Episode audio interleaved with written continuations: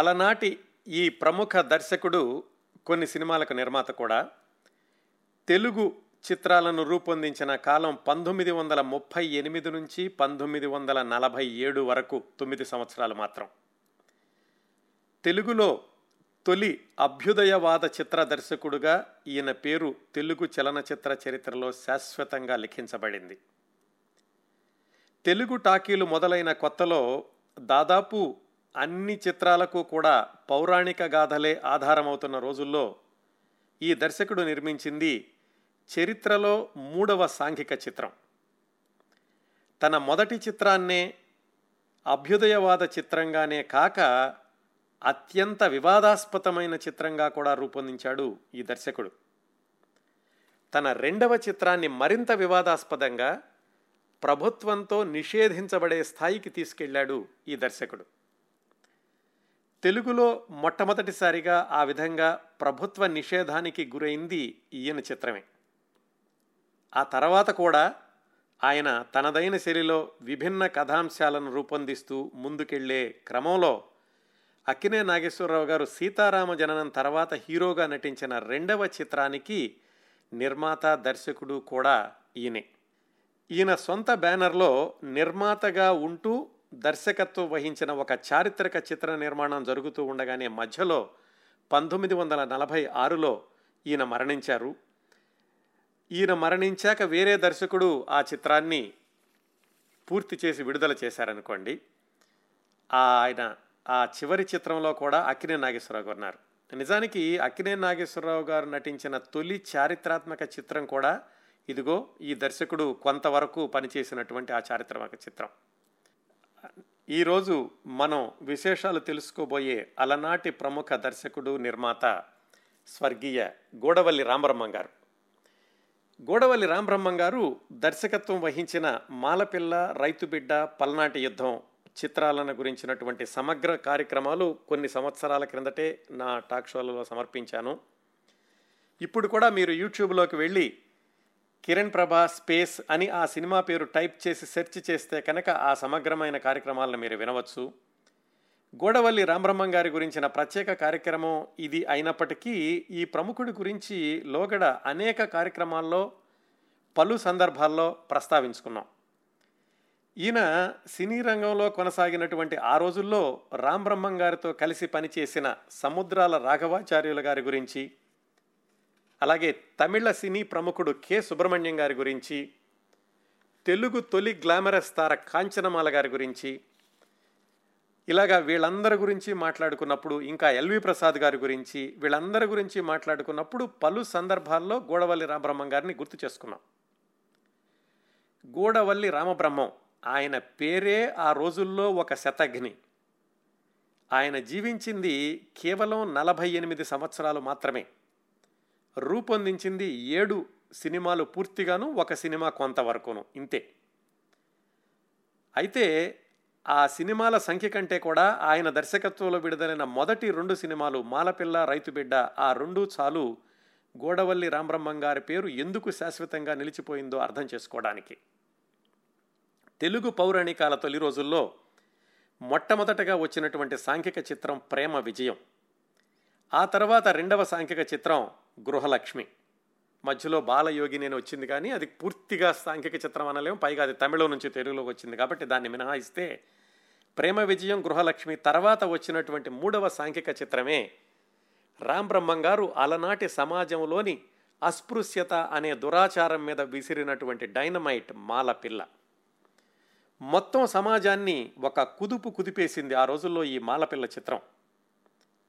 కళ అంటే ముఖ్యంగా సినీ కళారూపం కేవలం కాలక్షేపం కోసమే కాదు, దైవస్మరణ కోసమే కాదు, ఎందుకంటే ఆ రోజుల్లో ఎక్కువగా పౌరాణిక చిత్రాలు వచ్చాయి కదా, సాంఘిక ప్రయోజనం కోసం కూడా అని ఎలుగెత్తి చాటిన, ధైర్యంగా నిరూపించిన తొలి తెలుగు దర్శకుడు గూడవల్లి రామబ్రహ్మం గారు. గూడవల్లి రామబ్రహ్మం గారు రూపొందించిన చిత్రాలకు చాలా ప్రత్యేకతలు ఉన్నాయి. సంఖ్యలో అవి ఏడు ఎనిమిది అయినప్పటికీ కూడా ఆ ప్రత్యేకతలన్నీ చూస్తే, జమీందారులనే నిర్మాతగా పెట్టి జమీందారులకు వ్యతిరేకంగా సినిమాను రూపొందించడం గూడవల్లి రామబ్రహ్మం గారికే చెల్లింది ఆ రోజుల్లో. అదే రైతు బిడ్డ చిత్రం. శతాబ్దాలుగా వేళ్లూనుకుని ఉన్న జమీందారీ వ్యవస్థ రద్దు అవుతుంది అని ముందుగానే ఊహించి రద్దు అవ్వాలని వాదిస్తూ ఆయన కుడవల్లి రామబ్రహ్మం గారు రూపొందించిన చిత్రం ఆ రైతు బిడ్డ. ఆ రెండు సినిమాలు కూడా, ఈ మాలపిల్ల, రైతు బిడ్డ సినిమాలు విడుదలైనటువంటి సందర్భాల్లో వాటికి వ్యతిరేకంగా చాలా ఉద్యమాలు నడిచాయి. ఆ ఉద్యమాలను కూడా అతి సమర్థవంతంగా ఎదుర్కొన్న ధైర్యశాలి గొడవల్లి రామబ్రహ్మం గారు. విప్రనారాయణ, గృహలక్ష్మి ఈ సినిమాలతోటి గ్లామర్ తారగా ఒక్కొక్క మెట్టే ఎక్కుతున్నటువంటి కాంచనమాల గారిని ఒక్కసారిగా ఆకాశ పథంలోకి దూసుకెళ్లేలా చేసిన చిత్రం రామబ్రహ్మం గారి మాలపిల్ల. అది కూడా ఆయన ప్రత్యేకత. ఇంకా ఈ రామబ్రహ్మం గారి సినిమాల యొక్క ప్రత్యేకత చెప్పుకోవాలంటే, ఆ రోజుల్లో సినిమా విడుదల అనేది అంచెలంచెలుగా ఉండేది. ఒకేసారి రాష్ట్రం అంతా కూడా విడుదలయ్యేది కాదు. ముందుగా ఏ బెజవాడలోనూ విడుదల చేసి ఒక వారం పాటు ప్రజాదరణ ఎలా ఉంటుందో గమనించి, ఆ తర్వాత విశాఖపట్నంలోనో మద్రాసులోనో విడుదల చేసి, మళ్ళా కొన్ని వారాల తర్వాత బెంగళూరులోనూ అలాగే ఆంధ్రాలోని ఇతర ప్రాంతాల్లోనూ ఇలా విడుదల చేస్తూ ఉండేవాళ్ళు. ఇది పంతొమ్మిది వందల ముప్పై మూడు నుంచి ముప్పై ఎనిమిది వరకు కూడా. అలాంటి రోజుల్లో ఇలా అంచెలంచెలుగా విడుదల చేసేటటువంటి పద్ధతికి స్వస్తి చెప్పి ఒకేసారి పన్నెండు కేంద్రాల్లో తెలుగు సినిమాను విడుదల చేసే సాంప్రదాయానికి తెరతీసింది కూడా గొడవల్లి రామబ్రహ్మం గారే. ఇంకొక విశేషం ఏమిటంటే, ఈ మాలపిల్ల సినిమా వచ్చే వరకు కూడా చాలా సినిమాల్లో అధిక శాతం, అంటే దాదాపుగా తొంభై ఐదు పైగా చిత్రాలకి పాటలు రాసేవాళ్ళు అంటే ఒక్కళ్ళే ఉండేవాళ్ళు. ఈ రోజుల్లో మనం దాన్ని సింగిల్ కార్డ్ అంటూ ఉంటాం. ఆ రోజుల్లో అసలు మొట్టమొదటి నుంచి కూడా ఈ పౌరాణిక చిత్రాలకి ఎవరో ఒకళ్ళే పాటలు, పద్యాలు, శ్లోకాలు అన్నీ రాస్తూ ఉండేవాళ్ళు. అలాంటి క్రమంలో ఈ మాలపిల్ల చిత్రంతో గొడవల్లి రామబ్రహ్మం గారు పాటలు రాయడం ఒక రచయిత కంటే ఎక్కువ మందిని, అలాగే మాటల్లో కూడా ఒకటి కంటే ఎక్కువ మంది రచయితల్ని వినియోగించుకోవడం, వాళ్ళ సేవలు వినియోగించుకోవడం అనేది గొడవల్లి రామబ్రహ్మం గారితోటే ప్రారంభమైంది అంటారు. అందరూ వెళ్ళేదారిలో వెళ్ళడం ఒక పద్ధతి, తానే ఒక కొత్త దారిని ఏర్పరిచి అందరూ కూడా తన దారిలోకి వచ్చేలాగా చూసుకోవడం ఇంకో విధానం. గొడవల్లి రామబ్రహ్మం గారిది ఈ రెండో విధానం. అందుకనే గొడవల్లి రామబ్రహ్మం గారు చనిపోయినప్పుడు ఆంధ్రదేశం అంతటా కూడా సంతాప సభలు పెట్టారు. ఎవరు, కేవలం సినిమా వాళ్ళు, నాటకాల వాళ్ళు మాత్రమే కాదు, కవులు, రచయితలు, రాజకీయ నాయకులు, పాత్రికేయులు, పత్రికా సంస్థలు, విద్యా సంస్థలు, అన్నింటికీ మించి నిమ్నజాతి నాయకులు, ఇలాగా అన్ని వర్గాల వాళ్ళు సంతాప సభలు పెట్టారు. బహుశా ఒక సినిమా దర్శకుడికి ఇన్ని వర్గాల వాళ్ళు ఇంతలాగా అభిమానించడం, గౌరవించడం అనేది ఒక్క రామబ్రహ్మం గారి విషయంలోనే ఆ రోజుల్లో సాధ్యపడిందేమో అని చెప్పుకోవచ్చు. ఎందుకంటే ఇంతమంది అభిమానాన్ని ఎలా చూరగొన్నారంటే, గొడవల్లి రామబ్రహ్మం గారి నలభై ఎనిమిది సంవత్సరాల జీవితంలో ఆయన కాలు పెట్టిన, తన ప్రభావాన్ని చూపించిన రంగాలు అంత విస్తృతమైనవి. కాబట్టే అన్ని వర్గాల వారి నుంచి కూడా ఆయన అభిమానాన్ని పొందగలిగారు.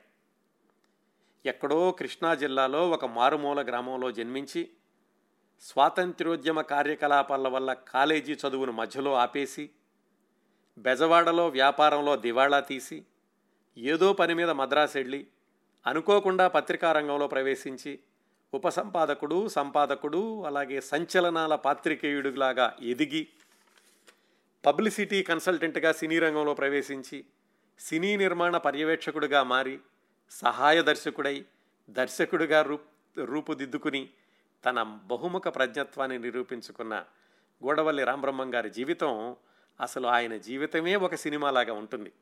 చూడండి, ఇన్ని రంగాల్లో ఆయన నడుచుకుంటూ వచ్చారు. ప్రతి రంగంలో కూడాను ఆయన వందలాది మందితోటి పరిచయాలే కాకుండా అనుబంధం, ఆత్మీయత ఏర్పరచుకున్నారు. అందుకే ఆయన మరణించినప్పుడు అన్ని రంగాల వాళ్ళు, అన్ని వర్గాల వాళ్ళు కూడా ఆయనకి నివాళులు అర్పించారు. చాలా తక్కువ మంది విషయంలో ఇలా జరుగుతూ ఉంటుంది, ముఖ్యంగా సినీ వ్యక్తుల విషయంలో. సినీ వ్యక్తులు అనగానే వాళ్ళు సినిమాలకు మాత్రమే పరిమితమైపోతారు. ఆ కళాకారులు, కళాకారుల కుటుంబాల వాళ్ళు, కళాకారుల వ్యవస్థలు వాళ్ళు మాత్రమే గౌరవిస్తారు అనుకుంటూ ఉంటాం. కానీ గొడవల్లి రామబ్రహ్మం గారి విషయంలో ఇలాగా ఆంధ్రదేశంలోని అన్ని వర్గాల వాళ్ళు కూడా ఆయన్ని అభిమానిస్తూ ఉండేవాళ్ళు. ఎందుకంటే ఆయన అన్ని రంగాల్లోనూ పనిచేసి అందరి మీద తనదైనటువంటి ప్రభావాన్ని చూపించారు కాబట్టి. గొడవల్లి రామబ్రహ్మం గారి ఈ జీవిత చరిత్ర, సినిమా కథలాగా ఉండేటటువంటి ఆయన జీవిత చరిత్ర ఒక వారాన్ని మించి మాట్లాడుకుంటేనటువంటి విశేషాలు ఉన్నాయి. అందువల్ల ఈరోజు మొదటి భాగాన్ని గోడవల్లి రామబ్రహ్మం గారి బాల్యంతో ప్రారంభిద్దాం. గోడవల్లి రామబ్రహ్మం గారి బాల్యాన్ని గురించి తెలుసుకోవడానికి మనం కృష్ణా జిల్లా గుడివాడ దగ్గరలో ఉన్న నందమూరు అనే గ్రామం వెళ్ళాలి. మీకు బాగా గుర్తుంటే కనుక ఈ నందమూరు అనేటటువంటి ఊరి గురించి లోగడ ఒక ప్రముఖుడి గురించి మాట్లాడుకున్నప్పుడు మనం ప్రస్తావించుకున్నాం, దాదాపుగా రెండు సంవత్సరాల క్రిందట. ఆయనే దేశం పట్టనంత మహాకవి, కవి సామ్రాట్ విశ్వనాథ సత్యనారాయణ గారు. ఆయన జన్మస్థలం కూడా ఈ నందమూరే.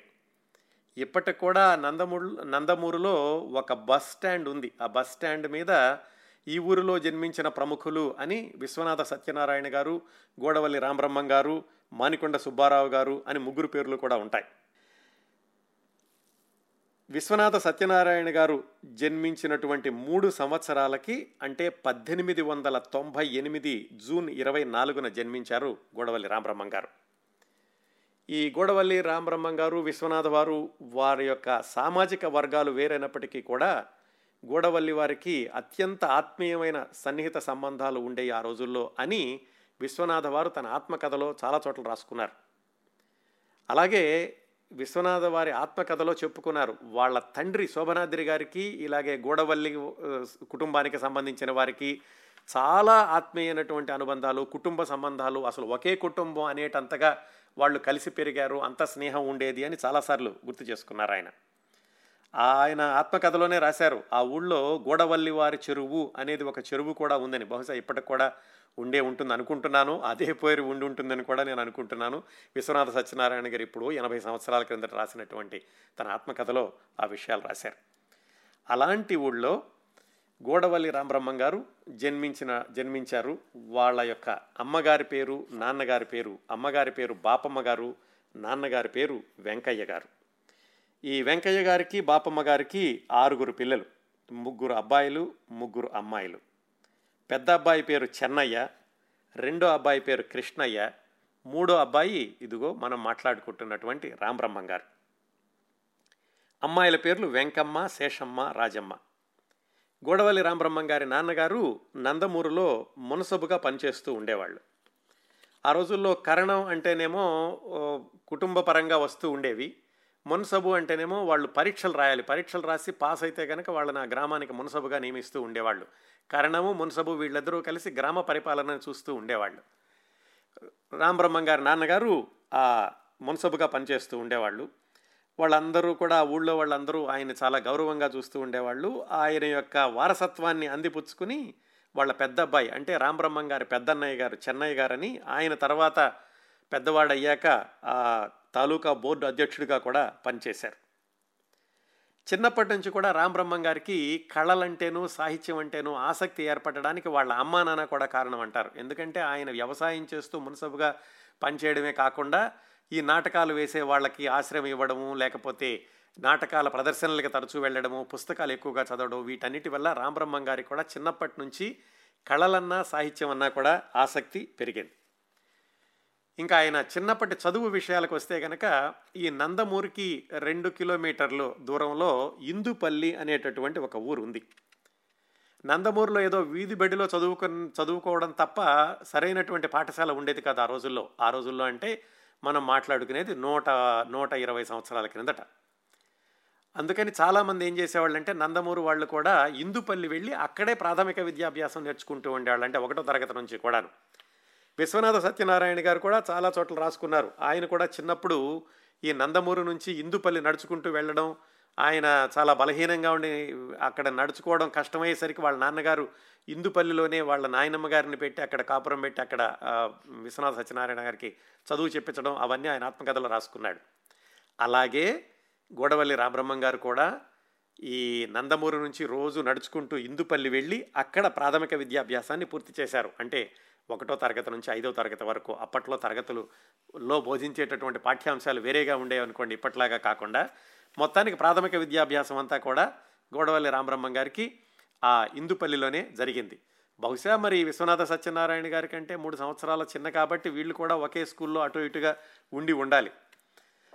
అక్కడ ఇందుపల్లిలో ప్రాథమిక విద్యాభ్యాసం అయిపోయాక గుడివాడ హై స్కూల్లో చేర్పించారు రామబ్రహ్మం గారిని. అది కూడా పెద్ద దూరం ఏం కాదు ఆ ఊరికి. అందుకని ఆయన హై స్కూల్ అంతా కూడా ఈ గుడివాడలో పూర్తి చేశారు. హై స్కూల్లో ఉన్నప్పుడే అంటే దాదాపుగా ఆరో తరగతి నుంచి పన్నెండో తరగతి వరకు, అప్పట్లో ఎస్ ఎస్ ఎల్ సి అనేవాళ్ళు కదా, అప్పటి వరకు కూడా ఆయన ఈ చుట్టుపక్కల ఉన్నటువంటి సమాజంలో జరిగేటటువంటి ఏమైనా ఊరేగింపులు లేకపోతే సభలు సమావేశాలు ఇలాంటి వాటికి ఎక్కువగా వెళుతూ ఉండేవాడు. అక్కడే ఆయనకి ఎక్కువగా పుస్తకాలు చదవడం అలాగే ఈ హేతువాద సభలు ఇలాంటి వాటికి అన్నిటిగా పరిచయం అవ్వడం జరిగింది రామబ్రహ్మం గారికి. ఆ విధంగా చూస్తే రామబ్రహ్మం గారు హై స్కూల్లో చదువుకునే రోజుల్లోనే ఆయనలో సామాజిక స్ఫూర్తి అలాగే ఈ అభ్యుదయ భావాల పట్ల ఆసక్తి కలిగిందని చెప్పుకోవచ్చు. మనం వయసు చూస్తే పదిహేను పదహారు సంవత్సరాలే, కానీ ఇలాంటి కార్యక్రమాలంటే ఎక్కువగా ఆయన ఆసక్తి చూపిస్తూ ఉండేవాడు. అక్కడ హై స్కూల్ పూర్తి చేశాక పంతొమ్మిది వందల పద్దెనిమిదో సంవత్సరంలో ఆయన బందర్లో కాలేజీ చదువు కోసం అని వెళ్ళారు. కాలేజీ చదువు అంటే ఇంటర్మీడియట్తో ప్రారంభించాలి, ఇప్పటి ఇంటర్మీడియట్ కాదు, ఈ వంద సంవత్సరాల కిందటి ఇంటర్మీడియట్ వేరుగా ఉండేది. అక్కడ ఇంటర్మీడియట్ చదువుకోవడానికని బందర్లో జాతీయ కళాశాల నేషనల్ కాలేజీకి వెళ్ళారు. బందర్లో ఆ రోజుల్లో మూడే కాలేజీలు ఉండేవి, నోబుల్ కాలేజీ అని, హిందూ కాలేజీ అని. వాటి తర్వాత ఈ యువకులందట్లో యువకులందరిలో కూడా జాతీయ భావాలు పెంపొందించాలి, దేశభక్తి పెంపొందించాలి అనే భావంతో అప్పట్లో బందర్లో ఉన్నటువంటి ప్రముఖ రాజకీయ నాయకులు, కాంగ్రెస్ నాయకులు ముఖ్యంగా అందరూ కలిసి ఒక కళాశాలను స్థాపించారు. అదే నేషనల్ కాలేజీ, జాతీయ కళాశాల. దానిలో చేరారు మన గొడవల్లి రామబ్రహ్మం గారు. ఆ కాలేజీలో పనిచేసేవాళ్ళు, అక్కడ ఆ కాలేజీ ప్రారంభించిన వాళ్ళు, వీళ్ళందరూ కూడా ఏంటంటే ఆ రోజుల్లోని స్వాతంత్రోద్యమంలో చాలా చురుకుగా పాల్గొంటూ ఉండేవాళ్ళు. అందుకని బందర్లో కానీ బందర్ చుట్టుపక్కల కానీ ఎక్కడ ఈ స్వాతంత్ర్యోద్యమానికి సంబంధించిన సభలు సమావేశాలు జరిగిన నాయకులు వచ్చినా కానీ వాళ్ళందరూ కూడా ఈ జాతీయ కళాశాలకు రావడం లేదా జాతీయ కళాశాల విద్యార్థులు అక్కడికి వెళ్ళడం ఎక్కువగా జరుగుతూ ఉండేది. గోడవల్లి రామబ్రహ్మం గారు మరి హై స్కూల్ నుంచి కూడా సామాజిక స్ఫూర్తి పెంపొందించుకున్నటువంటి యువకుడు కాబట్టి కాలేజీలో చదివేటప్పుడు ఆయన కూడా ఈ ఉద్యమాల ప్రభావం నుంచి తప్పించుకోలేకపోయారు. అందుకని కాలేజీలో చదువుకున్న రోజుల్లోనే ఆయన విదేశీ వస్త్రదహనం, పికెటింగు ఇలాంటి కార్యక్రమాల్లో చాలా చురుకుగా పాల్గొంటూ కేవలం బందర్లోనే కాకుండా ఆయన వాళ్ళ ఊరు వచ్చినప్పుడు నందమూరులోనూ అలాగే ఇందుపల్లిలో కూడా వెళ్ళి విదేశీ వస్త్రాలు ఎవరైనా ఇంట్లో ఉంటే కనుక వాటిని తీసుకొచ్చి రోడ్డు మీద తీసుకొచ్చి తగలబెట్టడం ఇలాంటి పనులన్నీ చేసేవాళ్ళు. వాళ్ళు కూడా వద్దనేవాళ్ళు కాదు, ఎందుకంటే అందరూ ఆ రోజుల్లో ఉన్నటువంటి స్వాత స్వాతంత్ర్యోద్యమ స్ఫూర్తితోటి గాంధీ గారు అప్పుడే ఇవన్నీ ఇలాంటి కార్యక్రమాలన్నిటి కూడా పిలుపునిచ్చారు. ఆ స్ఫూర్తితోటి విదేశీ వస్త్రాలను దహనం చేయడానికి వాళ్ళు కూడా అడ్డు చెప్పేవాళ్ళు కాదు. దానికి ముందుండి నడిపించేవాడు యువకుడైనటువంటి గోడవల్లి రామబ్రహ్మం గారు. ఇక వందే మాతరం నినాదాలు, మహాత్మా గాంధీ గురించినటువంటి పాటలు ఇలాంటివన్నీ ఎలాగూ సహజంగా ఉంటూనే ఉండేవి. మరి ఇన్ని ఉద్యమాల్లో తిరిగేటప్పుడు చాలామంది కుర్రవాళ్ళు ఉద్యమాలు ఉన్నప్పటికీ ఎలాగోలాగా చదువు పూర్తి చేస్తారు. కానీ రామబ్రహ్మం గారు మాత్రం చదువుకి మధ్యలోనే స్వస్తి చెప్పేశారు. బహుశా ఆయన ఇంటర్మీడియట్ కూడా పూర్తి కాకుండానే చదువు మానేశారు ఈ ఉద్యమాలు, ఊరేగింపులు ఇలాంటి వాటి వల్ల. దాంతో మానేసి ఊరికి ఇంటికి వచ్చేసారు. వాళ్ళ నాన్నగారికి చెప్పి చూశారు, మళ్ళీ చదువుతావా అని. కుదరలేదు. ఇంకా ఏం చేస్తారు, అప్పట్లోనూ చదువు మానేసి వస్తే కనుక వెంటనే చేయాల్సిన పని పెళ్లి చేసేయడం. అందుకని గోడవల్లి రామబ్రహ్మం గారికి పంతొమ్మిది వందల ఇరవైవ సంవత్సరంలో ఆ ఇందుపల్లిలో ఉన్నటువంటి కోగంటి నాగయ్య గారని వాళ్ళ అమ్మాయి శారదాంబ, ఆమెను ఇచ్చి వివాహం చేశారు. వివాహం చేసినటువంటి ఆ పంతొమ్మిది వందల ఇరవై సంవత్సరంలోనే మరొక సంఘటన జరిగింది. అదేంటంటే, జీవితంలో మనకి చాలామంది పరిచయం అవుతూ ఉంటారు. చాలా పరిచయాలు ఏదో అలాగా నడిచిపోతూ ఉండుండొచ్చు, కానీ కొన్ని కొన్ని పరిచయాలు మన జీవితాన్ని మలుపు తిప్పుతూ ఉంటాయి. ఆ పరిచయాలే కలకాలం గుర్తుండిపోతూ ఉంటాయి కూడాను. చాలామంది విషయంలో ఇది జరుగుతూ ఉంటుంది. అలాగే గోడవల్లి రామబ్రహ్మం గారి విషయంలో కూడా ఆ సంవత్సరం అంటే ఆయనకు వివాహమైనటువంటి సంవత్సరం ఒక జరిగినటువంటి ఒక సంఘటన ద్వారా ఒక కుర్రవాడు పరిచయం అయ్యాడు. ఈయనకంటే దాదాపు ఐదారు సంవత్సరాలు చిన్నవాడే ఆ కుర్రవాడు. ఆ కుర్రవాడే తర్వాత తన జీవితాన్ని చాలా గొప్ప మలుపు తిప్పుతాడని ఆ అప్పట్లో రామబ్రహ్మం గారికి తెలిసి ఉండదు. ఏం జరిగిందంటే, వాళ్ళ నాన్నగారికి దగ్గర మిత్రుడైనటువంటి అయినటువంటి కోవెలమూడి గోపాలకృష్ణయ్య అని నేను బెజవాడలో ఉండేవాడు. వాళ్ళ అమ్మాయి వివాహం అవుతోంది. ఈ కుర్రవాడు గోడవల్లి రామబ్రహ్మం చాలా చురుగ్గా ఉంటాడు, అప్పుడే పెళ్ళయింది, హుషారుగా ఉంటున్నాడని ఆ కోవెలమూడి గోపాలకృష్ణయ్య గారు ఏం చెప్పారంటే, వాళ్ళ అమ్మాయి పెళ్ళికి వచ్చేటటువంటి అతిథులందరినీ కూడా వాళ్ళని తీసుకోవడం, వాళ్ళకి జాగ్రత్తగా సౌకర్యాలన్నీ చూసేలాగా ఉండడం ఇలాంటి పనులన్నీ కూడా ఈ గోడవల్లి రామబ్రహ్మం గారికి అప్పచెప్పారు. అలా వచ్చినటువంటి అతిథుల్లో కవులు ముగ్గురు ఉన్నారు, బాల కవులు. వాళ్ళు గుంటూరు జిల్లా నుంచి వచ్చారు. ఆ రోజుల్లో వివాహాలు జరిగినప్పుడు అక్కడ జరిగేటటువంటి వేడుకలు ఏమిటంటే ఈ శాస్త్రీయ సంగీతం, అలాగే కవి సమ్మేళనం, ఇలాంటివన్నీ పద్య పఠనం ఇలాంటివన్నీ ఉంటూ ఉండేవి. అలాగే ఈ కోవెలమూడి గోపాలకృష్ణయ్య గారు వాళ్ళ అమ్మాయి పెళ్లిలో కవి సమ్మేళనం పెట్టడానికని ముగ్గురు కుర్రవాళ్ళని పిలిపించారు గుంటూరు నుంచి. ఆ ముగ్గురు కుర్రవాళ్ళని కూడా రైలు దగ్గర నుంచి తీసుకురావడం, వాళ్ళకి జాగ్రత్తగా అన్ని సౌకర్యాలు ఉండేలాగా చూడడం, పెళ్లిలో కవి సమ్మేళనం అయిపోయాక వాళ్ళని పంపించడం, ఇలాంటి వాటన్నిటికీ ఈ నియమితుడయ్యాడు మన రామబ్రహ్మం గారు. ఆ వచ్చినటువంటి ముగ్గురు కుర్రవాళ్ళల్లో ఒక కుర్రవాడు చాలా దగ్గరయ్యాడు గోడవల్లి రామబ్రహ్మం గారికి. ఆ కుర్రవాడి పేరు కొసరాజు రాఘవయ్య చౌదరి. కుర్రవాడు అని ఎందుకంటున్నానంటే ఆ రోజుల్లో మనం మాట్లాడుకునే సమయానికి అతని వయసు కేవలం పదిహేను పదహారు సంవత్సరాలు మాత్రమే. బాలకవి అంటుండేవాళ్ళు, చాలా చిన్నప్పటి నుంచే పద్యాలు చెప్తూ ఉండేవాడు ఆయన. ఆ కొసరాజు రాఘవయ్య చౌదరి గారు గోడవల్లి రామబ్రహ్మం గారికి పరిచయం అవ్వడం ఆ సంవత్సరంలో జరిగింది. ఆ తర్వాత పది సంవత్సరాలకి గోడవల్లి రామబ్రహ్మం గారు జీవితంలో చాలా దయనీయమైనటువంటి స్థితిలో ఉన్నప్పుడు ఆయన జీవితాన్ని ఒక మలుపు తిప్పి, ఆ మలుపు మరొక మలుపుకి కారణమయ్యేలాగా చేసింది ఈ కొసరాజు రాఘవయ్య చౌదరి అనేటటువంటి అప్పటి బాలకవి. ఆ తర్వాత మూడు నాలుగు సంవత్సరాల పాటు గోడవల్లి రామబ్రహ్మం గారు పెద్దగా ఏమీ వ్యాపకం ఉన్నట్టుగా కనిపించదు. ఆయన జీవిత విశేషాలు చూస్తే కనుక తండ్రి గారికి వ్యవసాయంలో సహాయం చేయడం, అలాగే చెదురుమదురుగా ఈ స్వాతంత్ర్యోద్యమానికి సంబంధించినటువంటి ఉద్యమాలు, అలాగే సభలు, ఊరేగింపులు ఇలాంటి వాటిల్లో పాల్గొనడం, పుస్తకాలు చదవడం, ఈ నాటకాలకు సంబంధించినటువంటి కార్యక్రమాలు, నాటకాలకు వెళ్ళడం, ఇలాంటి వాటితోటి మరొక మూడు నాలుగు సంవత్సరాలు గడిచింది. ఆ రోజుల్లో ఇంకా టాకీ సినిమాలు రాలేదు. మూకీ సినిమాలే చెదురుమదురుగా కనపడుతూ ఉండే. ఈ నందమూరి అనేది చాలా పల్లెటూరు కాబట్టి ఆ సినిమాల ప్రభావం కూడా ఎక్కువగా లేదు. అందుకని నాటకాలే ఎక్కువగా ప్రభావితం చేస్తూ ఉండే ఆనాటి యువతరాన్ని, గోడవల్లి రామబ్రహ్మం గారిని కూడా. ఇలా ఒక మూడు నాలుగు సంవత్సరాలు అయ్యాక పంతొమ్మిది వందల ఇరవై నాలుగులో రామబ్రహ్మం గారికి ఒక ప్రాణమిత్రుడు ఉండేవాడు, బుక్కపట్నం రాఘవాచార్యులు అని. వాళ్ళిద్దరూ కలిసి బెజవాడలో ఒక నాటక శిక్షణా సంస్థను స్థాపించారు. చాలా విచిత్రం. ఆ రోజుల్లో ఏంటంటే నాటక సంస్థను స్థాపించి నాటకాలు వేసేవాళ్ళు, కానీ నాటక శిక్షణ సంస్థ అనేది చాలా కొత్త. బహుశా ఆంధ్రదేశంలోనే మొట్టమొదటి నాటక శిక్షణ సంస్థ అది అయి ఉండాలి. అంటే ఎలాగంటే ఈ నాటకాలంటే ఉత్సాహం ఉన్నటువంటి కుర్రవాళ్ళని వాళ్ళని తీసుకుని వాళ్ళకి శిక్షణ ఇవ్వడం, ట్రైనింగ్ ఇన్స్టిట్యూట్ లాంటిది, అలాంటిది స్థాపించారు. రామబ్రహ్మం గారికి ఆ రోజుల్లోనే ఆ వయసులోనే ఆయనకి సరికొత్తమైనటువంటి ఆలోచనలు అలా ఉండేవి. ఈ బుక్కపట్నం రాఘవాచార్యులు గారికి నాటకాల్లో బాగా అనుభవం ఉంది.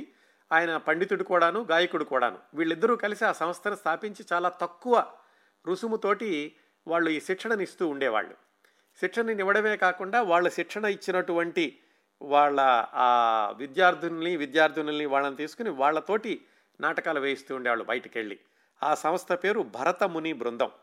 ఈ భరతముని బృందాన్ని తీసుకుని ఏదైనా సందర్భాలుంటే కనుక ప్రత్యేక సందర్భాల్లో వాళ్ళు నేర్పినటువంటి నాటకాలను ప్రదర్శింపచేస్తూ ఉండేవాళ్ళు. అలాగా బందర్లో ఆంధ్ర మహాసభలు అని జరుగుతూ ఉంటే, అంటే ఆ రోజుల్లోనే తెలుగు వాళ్ళకి ప్రత్యేకమైనటువంటి రాష్ట్రం ఉండాలి అనేటటువంటి ఒక ఉద్యమం ప్రారంభమైంది. ఆ ఉద్యమ సందర్భంగా జరిగే సభల్ని ఆంధ్ర మహాసభలు అంటూ ఉండేవాళ్ళు. అవి బందర్లో జరుగుతున్నప్పుడు ఈ బుక్కపట్నం రాఘవాచార్యులు గారు, మన గోడవల్లి రామబ్రహ్మం గారు తమ యొక్క విద్యార్థిని విద్యార్థులను తీసుకెళ్లి మృచ్ఛకటికం అనేటటువంటి నాటకాన్ని వేయించారు. అలా ఒకటి రెండు నాటకాలు వేయించడమే కాకుండా గోడవల్లి రామబ్రహ్మం గారు వివిధ పత్రికల్లో ఈ నాటకాల గురించినటువంటి విమర్శలు ఇలాంటివి రాస్తూ ఉండేవాడు. అయితే వీళ్ళు ఎక్కువగా లాభాలు చూసుకోకపోవడము, వచ్చిన వాళ్ళ దగ్గర ఎక్కువగా ఈ ఫీజులు ఇలాంటివి వసూలు చేసుకోకపోవడము, ఇలాంటి వాటి వల్ల ఆ భరతముని బృందం కూడా ఎక్కువ రోజులు నడవలేదు. అది కూడా తొందరలోనే మూతపడిపోయింది.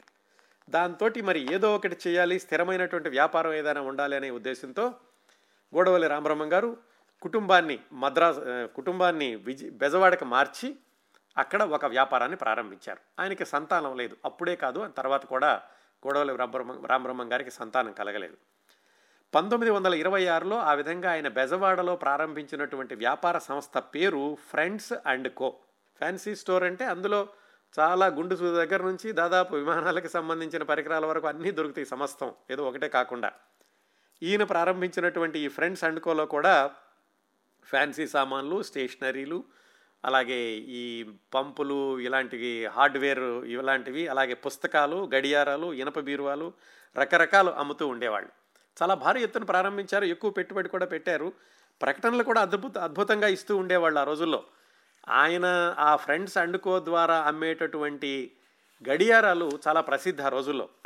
ఆ గడియారాలు అమ్మడానికని ఆయన తాలూకా బోర్డులకి, జిల్లా బోర్డులకి, మున్సిపాలిటీలకి ఆయన ఈ సరఫరాదారుగా ఉండేవాడు. వాళ్ళ కాంట్రాక్టుల ద్వారా వాళ్ళకి క్రమం తప్పకుండా ఈ గడియారాలు అవి అమ్ముతూ ఉండేవాళ్ళు. ఆ రోజుల్లో గడియారం అనేది చాలా విలాస వస్తువు, చాలా తక్కువ మంది ఇళ్లలో ఉంటూ ఉండేది. ఆ గడియారాల గురించి ఆయన ఆ రోజుల్లో ఇచ్చినటువంటి పత్రికా ప్రకటనలో ఏం రాశారో చూడండి. We're in a position to quote such a competitive prices as you will not find elsewhere. We're sure you are likely to find what you want from our stock. Right today and judge the truth of our statement. Friends co Bezawada, telephone number five Bezawada, telegrams friends Bezawada అని ఒక పెద్ద పూర్తి స్థాయి page ప్రకటన కూడా ఇచ్చారు. అలాగా ఆయన ఎక్కువ పెట్టుబడితో పెట్టారు కాబట్టి అన్ని రకాలు ఉండేవి కాబట్టి గడియారాలకు ఎక్కువగా ప్రసిద్ధిగా ఉండేది ఈ ఫ్రెండ్స్ అండ్ కో అనేది, విజయవాడలో సామరంగం చౌక్ ఆ ప్రాంతాల్లోనూ. అయితే ఈ ఆయన బిజినెస్ ఎలా నడిచిందంటే, చిన్నప్పటి నుంచి కూడా ఆయన అభ్యుదయవాది, ఆదర్శవాది, ఈ స్వాతంత్రోద్యమంలో ఎక్కువగా పాల్గొంటూ ఉండేవాళ్ళు కదా, అందుకని నిజాయితీ చాలా ఎక్కువ, అవసరమైన దానికంటే కూడా ఎక్కువ నిజాయితీ ఉండేది. ఎలాగంటే వాళ్ళ షాపులో ఒకసారి ఇనప బీరువా కొనుక్కోవడానికి పల్లెటూరు నుంచి ఎవరో ఒక ఆయన వచ్చారు. సరే, ఆయన కావాల్సిన బీరువా చూపించారు. అది దాన్ని తెరిచి తాళాలు ఎలా వేయాలి, ఎన్నెన్ని అరలు ఉంటాయి, ఇవన్నీ కూడా ఆయనకి వివరంగా చూపించి, ఆయన బీరువాని తీసుకెళ్ళబోయే ముందు ఆగండి అని చెప్పి ఆ బీరువా లోపల అరని తెరిచి ఈయన లాల్చీలో ఉన్నటువంటి కొన్ని డబ్బులు తీసి దానిలో పెట్టి తాళం వేసి ఇప్పుడు తీసుకెళ్ళండి అన్నారట. ఆయన ఆశ్చర్యపడి, అదేంటండి మీ డబ్బులు దానిలో పెట్టారు అని. ఒట్టి బీరువా ఇవ్వకూడదండి, ఇది సంప్రదాయం ప్రకారం బీరువాలో ఎంతో కొంత ధనం ఉంచి ఇవ్వాలి, అందుకని నేను ఇస్తున్నాను, అయితే నేను అది ఇచ్చేస్తానండి అన్నాడు వచ్చిన ఆయన. వద్దు వద్దు ఇవ్వద్దు, మీరు తీసుకెళ్ళండి అన్నారు. అంత దాన ధర్మాలతోటి దయాగుణంతో ఆయన ఆ షాపు నడుపుతూ ఉండేవాళ్ళు. అలాగే ఆ షాపు కోసం ఎవరైనా, ఆ షాపు దగ్గరికి ఎవరైనా కళాకారులు ఇలాంటి వాళ్ళు వస్తే ఇక వాళ్ళకి ఆదరాభిమానాలు, అవసరమైతే వాళ్ళని ఒకటి రెండు రోజులు ఇంట్లో ఉంచుకోవడం, ఇలాంటివన్నీ కూడా చేస్తూ ఉండేవాళ్ళు రామబ్రహ్మం గారు.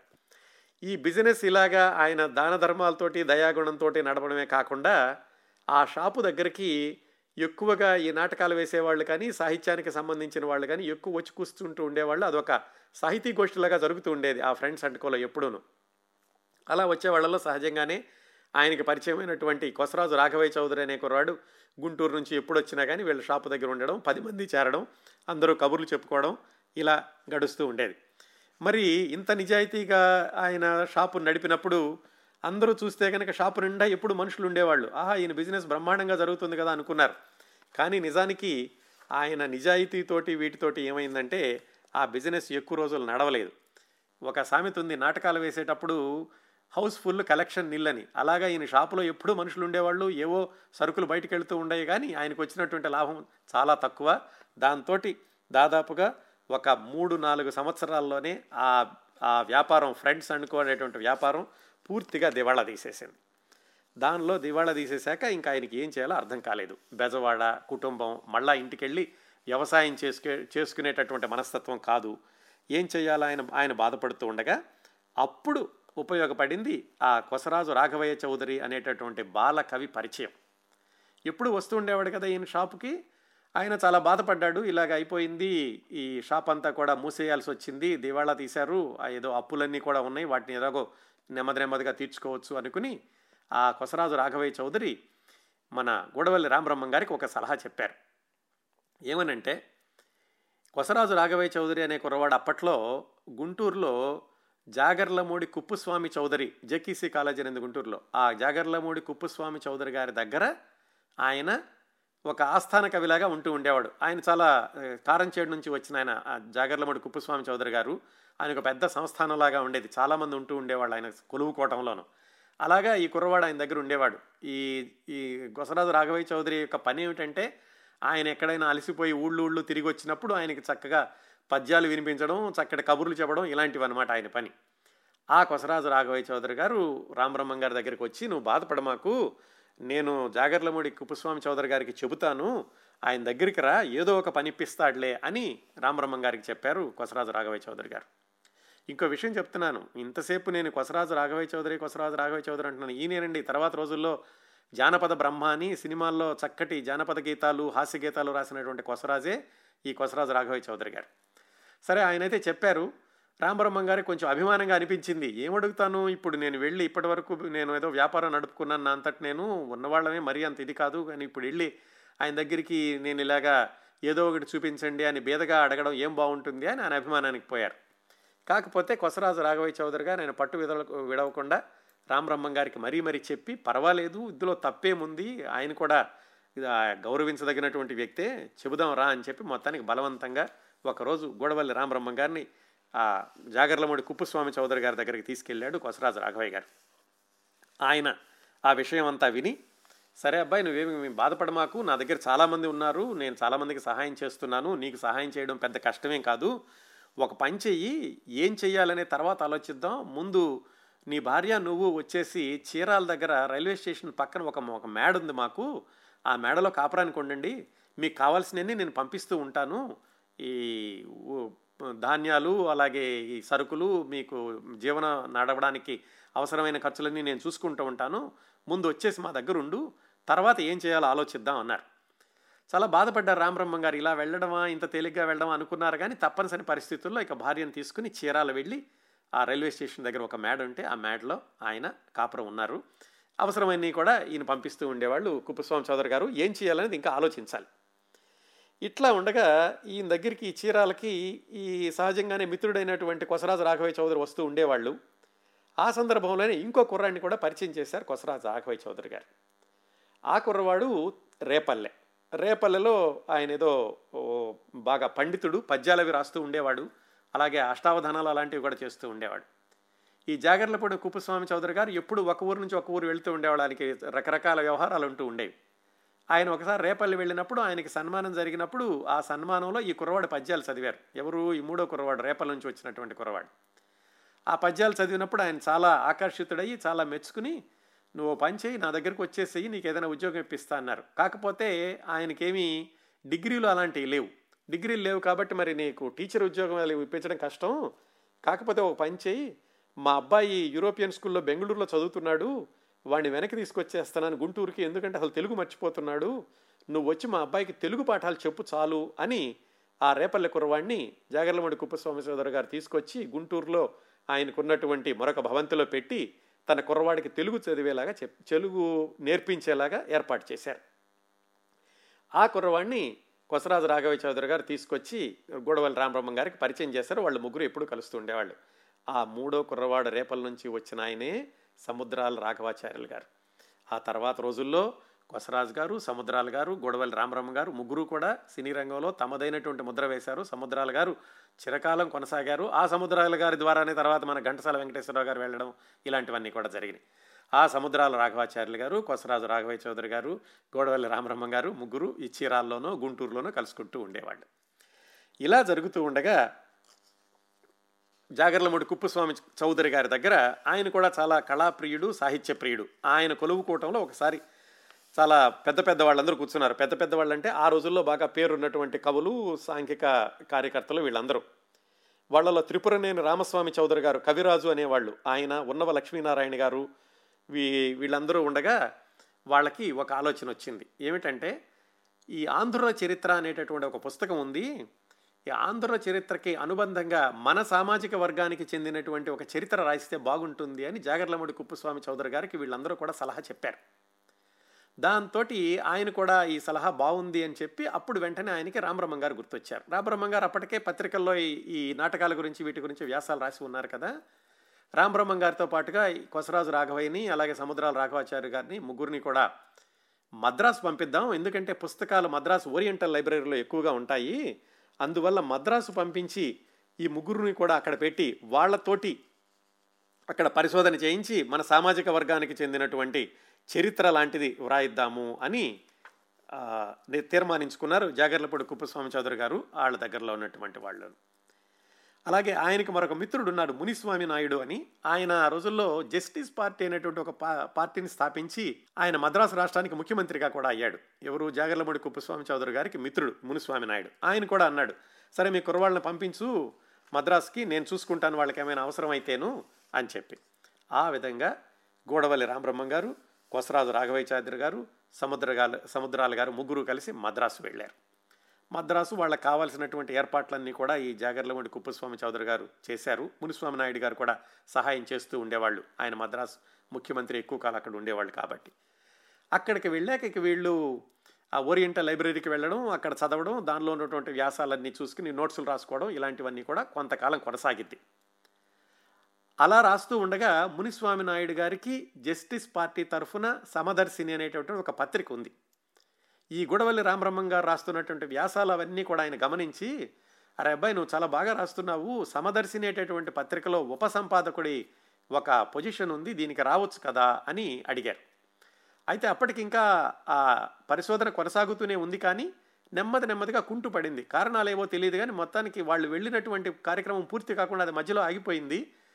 గుడవల్లి రామబ్రహ్మం గారు ఈ మునిస్వామి నాయుడు గారు ఆహ్వానం మీదట ఆ సమదర్శిని అనేటటువంటి పత్రికలో ఉపసంపాదకుడిగా చేరారు. ఆ పత్రికకి సంపాదకుడిగా తాపీ ధర్మారావు గారు అనేటటువంటి ప్రసిద్ధమైన రచయిత ఉండేవాడు. ఈ గుడవల్లి రామబ్రహ్మం గారు ఆ విధంగా పత్రికా రంగంలోకి అడుగుపెట్టి ఉపసంపాదకుడిగా ఉన్న సమయంలో తాపీ ధర్మారావు గారికి వేరే ఏదో ఒక వేరే ఒక అవకాశం వచ్చి బొబ్బిలి రాజా గారి దగ్గర ఆయన వెళ్ళిపోయారు. అక్కడికి మందాస రాజా గారి దగ్గరికి అక్కడికి వెళ్ళిపోయేసరికి గోడవల్లి రామబ్రహ్మ గారినే సంపాదకుడిని చేశారు. ఆ విధంగా ఎక్కడో బయలుదేరి నందమూరి దగ్గర నుంచి బెజవాడ వెళ్ళి మళ్ళా వ్యాపారం అంతా దివాళా తీసి చీరాలు వెళ్ళి అక్కడి నుంచి మిత్రుడి ద్వారా మద్రాసు వచ్చి మద్రాసులో పరిశోధన చేసి ఇదిగో మళ్ళా పత్రికకు వచ్చి పత్రికకి సంపాదకుడు అయ్యారు. ఆ విధంగా సమదర్శిని పత్రికకి సంపాదకుడైనటువంటి ఈ గుడవల్లి రామబ్రహ్మం గారు తన మిత్రుడు కూడా ఉన్నాడు కదా సముద్రాల రాఘవాచారి గారు, ఆయన కూడా తీసుకుని తనతోటే పెట్టుకున్నారు. పెట్టుకుని వాళ్ళిద్దరూ కూడా సమదర్శిని పత్రికలో పనిచేస్తూ ఉండేవాళ్ళు. అయితే ఈ సమదర్శిని పత్రిక మునిస్వామి నాయుడు గారిది. రామబ్రహ్మం గారేమో ముక్కుసూటి మనిషి, కాస్త ఆవేశపరుడు కూడాను, ఎందుకంటే చిన్నప్పటి నుంచి ఆ ఉద్యమాల్లోనూ వాటిల్లోనూ ఉన్నటువంటి వ్యక్తి కాబట్టి. అందుకని కొన్ని సందర్భాలు ఎదురైనప్పుడు ఆయన మునిస్వామి నాయుడు గారిని కూడా విమర్శించడానికి వెనకాడలేదు. ఆ పత్రిక ఆయనదే, ఆయన సొంత పత్రికలోనే ఆయన విమర్శించడం ప్రారంభించాడు. మునిస్వామి నాయుడు గారికి చాలా కోపం వచ్చింది, ఏంటి మన పత్రికలో నన్ను సమర్థిస్తూ ఆయన కానీ ఇలా రాస్తాడని. ఆయన కుప్పస్వామి చౌదరి గారికి కూడా చెప్పారు, ఏమయ్యాను మీ కుర్రాడిని పంపించావు, ఈ కుర్రాడు ఇలా నా మీద రాస్తున్నాడు అని. సరే మొత్తానికి ఏవో రెండు మూడు సార్లు వాళ్ళిద్దరికీ వివాదాలు వచ్చినాయి. చిట్ట చివరికి ఈ గుడవల్లి రామబ్రహ్మం గారు సరే ఇక ఈ పత్రికలో నడవడం కష్టం అనిపించేసి ఆయన పత్రికలో మానేశారు. ఆ సమదర్శిని అనేటువంటి పత్రికలో మానేసేసి ఆయన మళ్ళీ బెజవాడ వచ్చేసారు. సముద్రాల గారు రేపల్లి వెళ్ళిపోయారు. ఇంకా అక్కడితో ఆగిపోయి ఉంటే కనుక మళ్ళీ కథ ముందుకు వెళ్ళి ఉండేది కాదు, ఈ సినిమాలు ఉండి ఉండేవి కాదు. కానీ కథ మరో మలుపు తిరిగింది.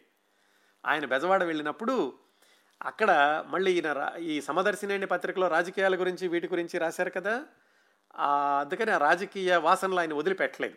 ఇది సుమారుగా పంతొమ్మిది వందల ముప్పై రెండు ముప్పై మూడు ప్రాంతాల్లో ఆ రోజుల్లో ఏమిటంటే దేశమంతటా కూడా కరువు అలముకుంది. ముఖ్యంగా రైతులకి బాగా కష్టాలు ఉండేవి. ప్రభుత్వం దగ్గర నుంచి కూడా పెద్దగా వాళ్ళకి తోడ్పాటు ఈ ఉండేది కాదు, సహాయం ఉండేది కాదు.